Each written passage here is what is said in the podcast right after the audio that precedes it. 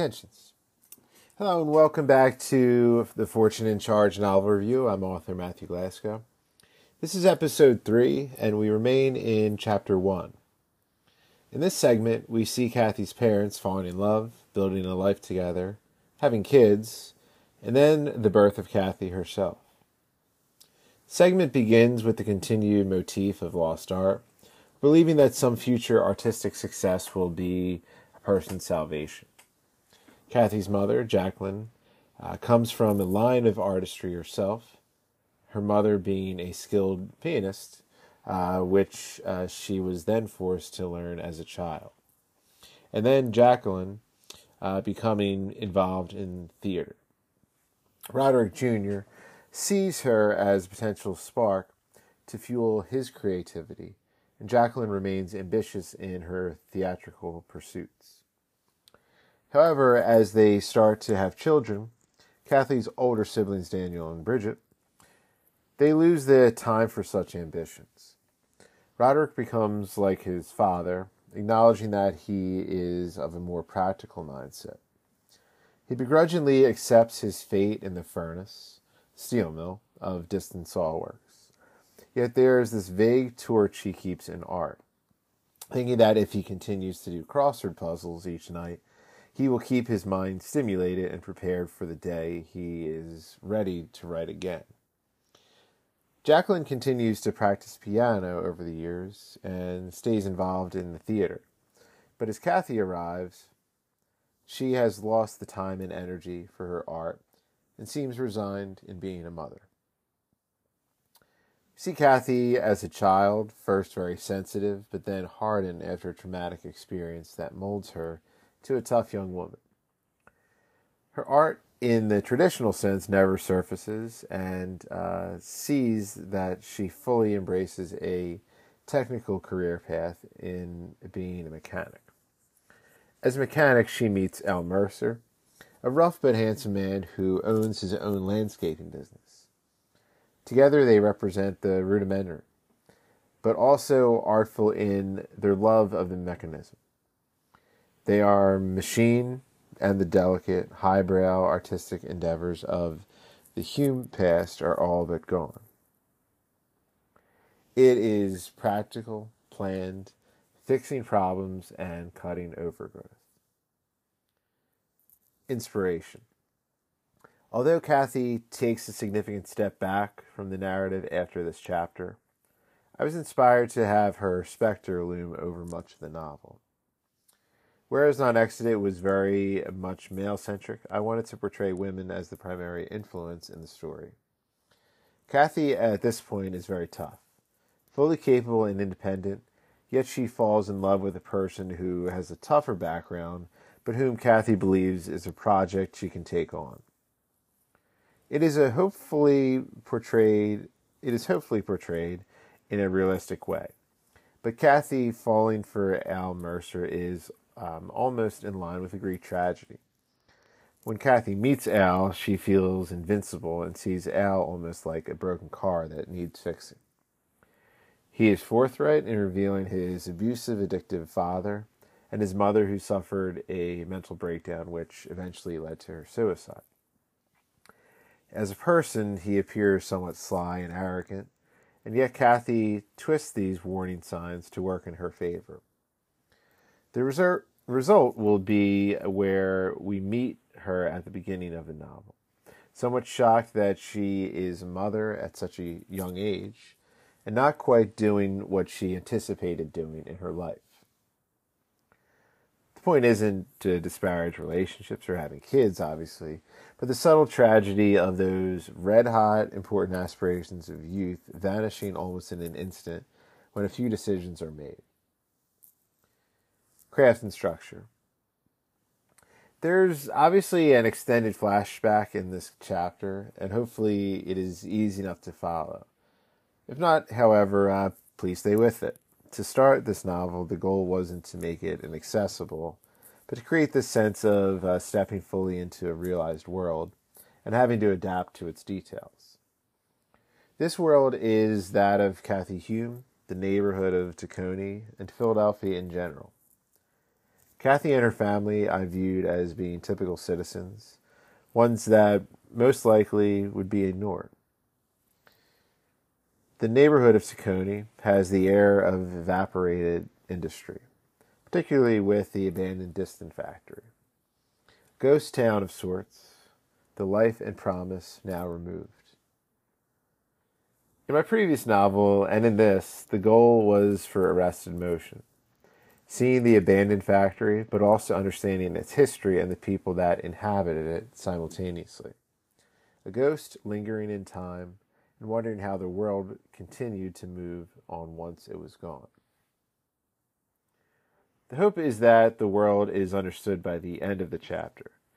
Kathy is our guide into this world, one of hardworking people, yet people that experience real emotions and are flawed. Some have the ability to move with the tide, others are resisting and slowly drowning. He took her for coffee once her shift was over, and a year later they were married and living on Chestnut Street in Spruce Park, where the bus would take Jacqueline home from Tacony, with Roderick nervously with his hands in his pockets. Jacqueline, as that creature born to fallow dreams, inherited her mother's lost art, the spotlight that should have been on the stage of the great music halls, rather than at Wanamaker's, and her father's veneration for that talent, which he also knew must be passed down to the child. Cecilia started Jacqueline on Swanee and You Made Me Love You, and talked incessantly about those beautiful women who were appearing in the pictures, getting by not only without talent, but looks alone. Comely starlets like Marion Davies, plucked off chorus lines in Manhattan by William Randolph Hearst to bat her eyes on screen and make puppy dog faces, and let the cue cards do the talking. Cecilia would prattle and chain smoke about this dame or that dame who got the lucky break, while Jacqueline pounded away on the rented ivory keys without end. Mother, a million miles away, but able to detect a note a millisecond off and barking for Jacqueline to play it again. Jacqueline got the knack for it, though at times she hated the damn thing. She played through high school at West Philadelphia High, and she was currently an assistant music director at the Walnut Street Theater downtown. Roderick was enchanted by her artistic talent, this expression that he lacked. Talking to her, he felt inferior, but superior in his drive for merit and artistry. Maybe she held the key for him? She could play all day for him and maybe even teach him a few songs. They could harmonize and rattle off heart and soul and croon away like two joyous octogenarians. Or she could play while he wrote or maybe painted, and they lived like bohemians in Cedar City, and he would never see another goddamn firm as her iron ingot again. His mind wandered with these possibilities, and he most likely looked stupefied to her as he nodded away, but he had this charm. He had this restlessness, but also a warmth. A man not happy with his situation, but willing to work hard and treat people kindly until the situation changed. She saw that in his awkward stance, sliding his hands in and out of his slacks, and fiddling with his collar while looking down the street to try and spot the bus. She couldn't, and he couldn't take it any longer. And as the bus rounded the corner, she kissed him and wrote her number on the back of one of Bops Barlow's business cards. A week later, they strolled along Kelly Drive, lost in the weeping cherry trees swaying in their winter white and pink limbs, and the steady trill of the Schuylkill River and rowers gliding by, passing granite sculptures of Florentine lions and a bronze, worn mask green statue of Ulysses S. Grant, somberly gazing into the distance while on a tired horse. They married on a day of torrential downpour in May. A year later, Jacqueline gave birth to Daniel. The pudgy little thing gave Jacqueline quite a scare within his first year, as he developed a rheumatic fever and remained in the hospital for a week. The dull fluorescent lights and worn yellow walls infiltrating her mind and making her forget how to breathe every time he coughed or wheezed for nearly the next two years. He was happy and inquisitive once his illnesses seemed to be vanquished, and he would scamper around the house on Keystone Street in his Roy Rogers cowboy boots and read his Peter Rabbit and Bugs Bunny books while Jacqueline played piano in the afternoon. And Roderick continued working at Disston. Every Sunday, Jacqueline's parents would come over for dinner after Mass, and Roderick and Grady would smoke cigars and play cards in the cellar. On Fridays, the couple would have a date night in the city, dinner and a theater production. Jacqueline knew the dream of being a starlet of her mother's dreams was dead to an extent, but the flame was never fully gone. She was too old to be the eye catching dame or feature performer, but she could surely contribute to production on local plays. She helped to choreograph a production of An American in Paris for the Community Center in Rockledge. She was the musical director for Peter Pan at West Catholic High School and worked the spotlights for Twelfth Night. She read Edith Wharton novels in between theater jobs and idolized, idealized trips to Rome or Athens, floating through the ruins of the greatest civilizations ever conceived. However, she had Daniel, and soon came Bridget, and Roderick seemed stuck in the furnace for the remainder of his life. It wasn't for lack of trying on Roderick's part in the beginning, but as the years trickled away, he had let any potential artistic drive vanish, and he was resigned to just reading his books after supper or tinkering with a crossword puzzle. One evening, after finishing Faulkner's As I Lay Dying, he remarked, The Darls of the world cannot survive, and I would be among the folks who could not see eye to eye with them. There was a time when I may have understood a Darl, setting a barn on fire as some chaotic statement. But now I see it as just malicious, unjustified destruction of what a man built with his own sweat and stored the fruit of his sweat into. He remained a good man, quieter and sterner as the years went on deliberate and absolute, with no true interest in the profound or inquisitive. Closer to the carpenter Cash from the same novel, concerned only with measurement and mechanization. Jacqueline paraded Daniel and Bridget all over Tacony. She dressed Daniel in little polo shirts and slacks, and Bridget in frilly polka dot dresses and ballerina slippers, and took them along to the rehearsals for her latest play or musical. The years were passing gently, and in 1959, Kathy was born. She was ruddy and almost cooed when held during the day. Yet she howled endlessly as soon as she was placed in the crib and ran Jacqueline ragged. During the day, Jacqueline would sit at the piano while Kathy was in her playpen, and Daniel and Bridget were playing with their plastic cowboys and Indians. And Jacqueline would try to remember I Got Rhythm or Swonderful. But her fingers were clunky and her tired eyes could not keep with, with the musical notation. Her mother in law would stop over daily, and they would chat for hours changing diapers, hanging laundry, washing di- dishes, vacuuming, and cleaning up after the kids. Before she knew it, it was 4 p.m., and she needed to prepare dinner, and Roderick would be home, and she'd set out the dishes and silverware and wipe the kids up, while Roderick showered and they would eat. And Roderick would tell a joke he heard from a buddy at work, and he'd sit in the chair and read or peruse the newspaper, telling himself he was training his brain for the next great writing pieces. But the ideas had evaporated, and soon it would be evening, and the children were put to bed, and Jacqueline and Roderick would kiss goodnight and occasionally make love. And as soon as they began to fall into a dream, Kathy would wail out. Kathy was a tough 18 year old at Sesto's garage, long from those infantile tears that kept her parents awake and miserable. However, in elementary school, she developed the reputation of being sensitive and a tattletale. She idolized her big brother and sister, shadowing every move they made, and then telling mom and dad about it. She should have learned her lesson early, as Bridget and Daniel would pummel her with every squeal of Daniel said a swear, or Bridget won't share her doll with me. Still, the importance of secrecy did not start to resonate with her until she was in fourth grade, and she had a shadow of her own. A doe eyed, middle aged, balding man in a green B 15 jacket, tailing behind her as she walked down Princeton Avenue holding the Rubino's prescription she was asked to pick up for her sick sister. The man, wheezing heavily, got closer and closer until finally he grabbed her by the arm and turned her around toward him. His teeth were yellow, and he smelled of stale cigar and gin. Kathy managed to wiggle free of his grasp as he asked her if she wanted to see his puppies and ran down the street. Thankfully, a police car was down the block, and she hugged the officer by the leg once he stepped out of the vehicle. The man, he's trying to get me. Arrest him, arrest him. The officer, middle aged as well, with a solid paunch, laughed and pried her from his leg. Bops wouldn't hurt a fly. The man in the green bomber jacket approached. I was just pulling your leg, honey. Don't get so upset. No, no, Kathy argued with tears running down her cheeks. Listen, this is a fine, upstanding citizen, the officer chuckled. You don't want to be someone who tattles, especially when no one did anything wrong, right, honey? No, sir and she walked away with her sister's medicine back home. From that day, the crying and telling were no more. She didn't tell when Daniel was smoking in the backyard with his pals when their parents were away, or Bridget had a boy over. She didn't tell when Bobby Shem slashed their high school history teacher, Mr. Harrison's tires, after he gave Shem an F on his term paper. Nor when Tim Cavanaugh drunkenly filled her up after junior prom. So all of the time not crying and telling turned her tough. A tough mechanic broad who was one day repairing a Ford F 150 fan belt and then the next day going on a date with his dreamy owner, Al Mercer. He was 22 years old and owned his own landscaping business, Mercer Lawn Care.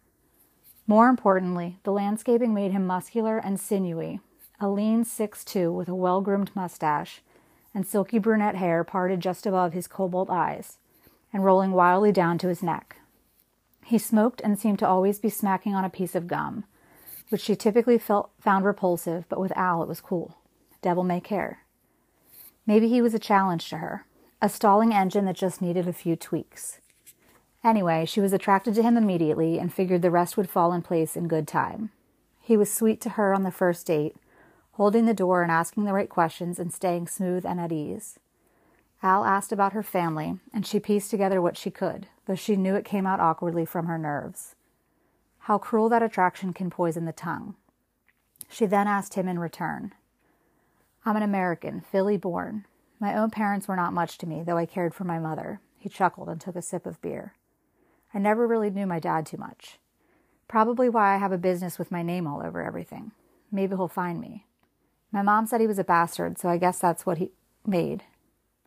She said he'd beat her and get drunk and pick fights with anyone he saw. She said he was an infantry man in the war. I'm sure he saw his fair share. Anyway, he went to jail for aggravated assault when I was three. Stabbed some prick at a bar over a spilled drink. He'd come by maybe once every other year by the time I was about eight, but he kept getting arrested for petty theft or something along those lines. He might be locked up today for all I know. Lazy and mean. Ah, man, rotten, rotten. Al took another sip. My mom was a real sweetheart, but she'd forget. She would call me by his name all the time. It was Jack. And she'd get all dressed up on Friday nights and just wait by the door. I think she thought he would come by to take her on a date. She wouldn't say a word, just sit there and hum, if only I had a heart. She started screwing up at work. She was a secretary for a law firm downtown, and she started forgetting her coworkers' names, and then the boss's names, and then she would pick up the phone and just make up names, nonsensical names, and they fired her. But she didn't tell me she was fired. She would still dress up and take the L downtown every day. Then, when I was 13, they found her on the pavement of Front Street. They said she may have fallen off the edge somehow, but I know she jumped. Oh my God. So I had to live with my aunt and uncle until I was 18, and here I am today. Sorry, I didn't mean to scare you. It did scare her, but it drew her closer to him. He was a bona fide miracle to emerge from that childhood somewhat unscathed and a successful business owner. Al had his edges to him, but he was never properly molded. She wanted to be that sculptor for him, to show him love and tenderness and normalcy. Normalcy, that made her laugh to herself. She had always walked around with this chip on her shoulder, that her childhood was some nightmare because she had moments of unkindness and not an ideal mother and father. But they had this normalcy in comparison to Al. They lived in the same house on Keystone Street, and mother cooked every meal, and father never missed a day of work and her parents had this light cloud of misery surrounding them. But they were hardworking people who had to make sacrifices. They had to give up some level of happiness to keep the house in order and to keep living. Kathy figured that's what most people had to do. Otherwise, you become a petty thief or are nuts stuck in your own reality, waiting for a relic of your past to stop on by and take you on a nice date. The gears needed to work properly, or they had to be replaced. She knew that, and she imagined Al knew it too. They had that machinery in common. They both woke up each day to manipulate the levers and hear the engine pumping. There was no distortion, no lost dreaming in some distant art. He kept the blades of grass short and a healthy green. She kept the machine doing its job. And they would keep each other happy. Thank you for listening to this episode. Continue to follow on Instagram at Matthew Glasgow Author. Also, make sure to visit Amazon for reading options of this novel and other novels by Matthew Glasgow. Please join me next time as we conclude Chapter 1 of Fortune and Charge.